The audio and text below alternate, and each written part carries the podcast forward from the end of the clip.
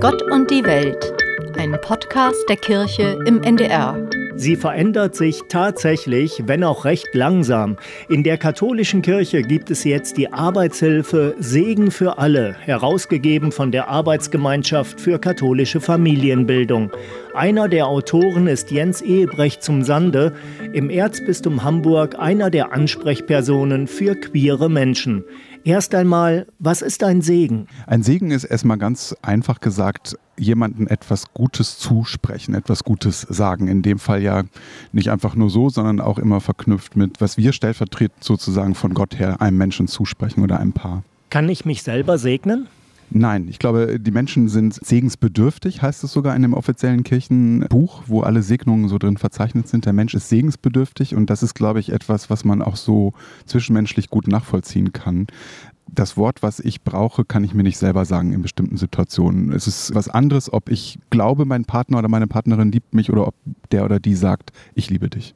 Jetzt wird in der Kirche vieles gesegnet. Es gibt ja dieses Segensbuch, da gibt es sogar Vorschläge für die Segnung von Arbeitsämtern. Wir kennen das von Schulkindern, die gesegnet werden, von Pilgern, die gesegnet werden. Bislang fehlten Liebende, die sich nicht heterosexuell lieben auf dem Weg zur Ehe. Genau. Das Buch, in dem alle Segnungsgottesdienste verzeichnet sind, hat 99 verschiedene Segnungen für alles Mögliche, für Gegenstände, für Situationen. Aber genau diese Situation fehlte. Und das ist ja auch eine sehr kontroverse Diskussion in der katholischen Kirche, ob wir diese Paare segnen oder nicht. In Deutschland im synodalen Weg war das ein großes Thema und es gibt so eine Mehrheit, die sagt, wir finden diese Lebenssituation und diese Paare, um die es am Ende geht, die Menschen, äh, denen können wir diesen Segen Gottes zusprechen. Um welche Paare geht es? Also schon genannt wurden gleichgeschlechtliche Paare, queere Paare, aber es geht auch um äh, heterosexuelle Paare, die nicht kirchlich heiraten können, weil vielleicht schon einer der beiden oder eine der beiden verheiratet gewesen ist, also sozusagen, wo jemand geschieden ist. Und diese, also es sind sehr unterschiedliche Paarsituationen und für diese Paare gab es bisher eigentlich kein zumindest offizielles äh, Angebot und das soll jetzt so ein Stück mit diesem Angebot nachgeholt werden. Und wenn ich es richtig sehe, auch um Paare, bei denen ein Mensch nicht religiös ist oder einer anderen Religion angehört. Also alle Situationen, genau bei denen die Paare sagen, eine sakramentale Ehe richtig ist, nicht richtig für uns. Aber wir wollen den Segen haben. Genau, es gibt auch, das muss gar nicht heißen, dass jemand in dem Paar nicht gläubig ist. Es gibt auch Paare, die sagen, wir, wir sind gläubig, vielleicht auch christlich, vielleicht auch katholisch, aber vielleicht ist im Moment, aus welchen Gründen noch immer, Eheschließung im sakramentalen Sinn noch gar nicht äh, dran. Ähm, das ist sicherlich jetzt nicht die, die, ähm, die Größe der Gruppe, die nachfragt, aber es ist zumindest eine wachsende Gruppe. Jetzt gibt es ganz offiziell eine Arbeitshilfe für Segensfeiern. Ist das ein Meilenstein? Ja, es ist immer eine Frage, aus wessen Perspektive man guckt. Für viele ist das sicher ein Meilenstein, Paare, die da schon lange drauf warten oder andere äh, Seelsorgerinnen auch, die sich da engagieren. Man muss auch dazu sagen, für viele Paare kommt das viel zu spät. Also es gibt auch eine ganze Reihe von Paaren, die sagen, wir, wir fragen diese Kirche gar nicht mehr oder bitten gar nicht mehr um den Segen, weil einfach die Verletzungsgeschichte zu groß ist. So. Warum braucht es eine offizielle Arbeitshilfe und nicht jeder macht so, wie er denkt, er oder sie? Ich glaube, das ist eigentlich was sehr Katholisches, dass wir Dinge gerne ordnen und regeln. Und das ist auch das, was ich so von KollegInnen, von Seelsorgerinnen immer wieder erlebe, die sich dann an mich oder an Kolleginnen wenden und sagen, äh, gibt es da irgendein Formular? Das heißt ja nicht, dass die das eins zu eins so umsetzen. Es äh, ist ja auch viel Kreativität vor Ort, aber ich glaube, das signalisiert nochmal, wir möchten das auch gerne in so einen größeren Rahmen stellen. Das soll nicht einfach irgendwas sein, was wir da machen, sondern das soll irgendwie auch in diese kirchliche Gemeinschaft gehören. Und äh, das tun wir ja sonst auch. Also es gibt sonst auch Gottesdienstvorgaben äh, für Hochzeiten oder für andere Situationen. Und dann gibt es sicherlich Abwandlungen vor Ort, aber äh, wie eine Trauung zum Beispiel aufgebaut ist oder eine Beerdigung oder andere Gottesdienstformen, da gibt es, glaube ich, so ein Gespür. Es ist gut, wenn da nicht irgend so ein Wildwuchs entsteht, sondern wenn das in irgendeiner Weise was Gemeinsames ist und auch Wiederkehrendes ist zu dieser Arbeitshilfe oder Teil dieser Arbeitshilfe ist eine Einführung, ist so der Kern vielleicht, dass die Fragestellung anders geworden ist. Nicht, wen darf ich segnen, sondern wem dient ein Segen. Genau, also wir haben in der Arbeitshilfe ein bisschen so vorweg ein paar Dinge angesprochen und geklärt und äh, auch die Paare, um die es geht, da in den Blick genommen und auch Fragen aus der Praxis aufgenommen, also auch ganz, ganz praktische Dinge, also sollen da die Glocken läuten, ja oder nein, soll es MessdienerInnen geben, ja oder nein, also das, nein, äh, genau, also in der Praxis äh, sind das die Dinge, die dann relativ schnell formuliert wurden und das zeigt, ähm, äh, da kann ich jetzt nicht für alle sprechen, aber es gibt in vielen Gemeinden schon lange eine solche Praxis. Das muss man ja auch dazu sagen. Es ist ja nicht so, dass es das bisher nicht gegeben hat. Und diese Fragen signalisieren auch bisher, haben wir das so halb äh, offiziell, heimlich, wie auch immer getan. Und jetzt möchten wir auch das gerne ein bisschen aus dem toten Winkel herausholen.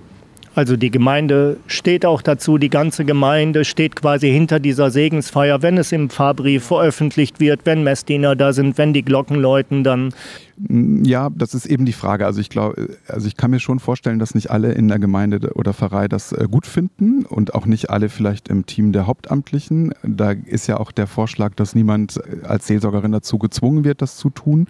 Aber wir werben natürlich dafür, dass es in der Pfarrei zumindest eine Haltung gibt, dass das nicht ausgeschlossen oder verboten wird und dass man dann eine Form findet, auch mit denen, die das vielleicht kritisch sehen, äh, so umzugehen, dass die ähm, nicht vor den Kopf gestoßen werden und gleichzeitig aber die Paare, um die es geht, auch nicht wieder eine Ausgrenzungserfahrung machen.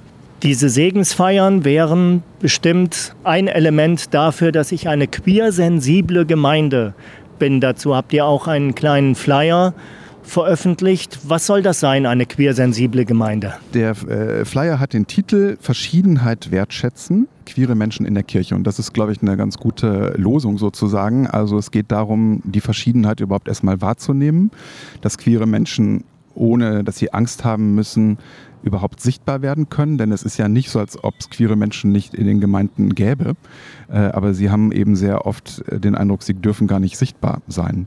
Wir diskutieren das Thema oft als so ein Problemthema und ich würde es gerne ein bisschen wenden und sagen, das ist erstmal eine Chance, weil wenn ich Verschiedenheit entdecke und merke, wie vielfältig wir sind, das trifft ja auch auf viele andere Kategorien zu, nicht nur auf Sexualität und Geschlecht, sondern auf vielleicht meine Ethnie oder meine Klasse oder welche Form von Unterschiedlichkeit auch immer. Und eigentlich ist das sozusagen DNA unseres Christentums, dass wir sagen, bevor wir auf Unterschiede gucken, haben wir immer erstmal im Bewusstsein, wir gehören zusammen und wir haben was Verbindendes durch die Taufe und wir sind Geschwister oder wie auch immer wir das ausdrücken. Ja, das ist, glaube ich, aber noch für unsere Vereine und Einrichtungen erstmal ein riesengroßes Lernfeld. So. Es war erst wissenschaftlich, denke ich, ein großer Sprung und der wird jetzt nach und nach, habe ich den Eindruck, in der Kirche nachgeholt, dass klar wurde, queer sein, homosexuell sein ist keine Entscheidung, die ich irgendwie mit 17 treffe, sondern ich bin so. Ich bin queer, ich bin homosexuell und damit auch so gewollt in der Schöpfung. Das ist auch, wenn ich so Workshops mache oder zu so Gesprächen eingeladen werde, oft ein Thema, überhaupt erstmal die Dinge zu versachlichen und auch Menschen auf so einen Wissensstand zu bringen. Und dann stellen sich ja aus einer religiösen Perspektive oder theologisch auch nochmal eben Fragen, und da jetzt etwas platt gesagt, also äh, queer sein oder queere Identitäten sind ja nicht ein Betriebsunfall dieser Schöpfung, sondern nach meiner Überzeugung und vieler anderer äh, gehören die zum Schöpfungsplan Gottes, sind einfach eine Variante.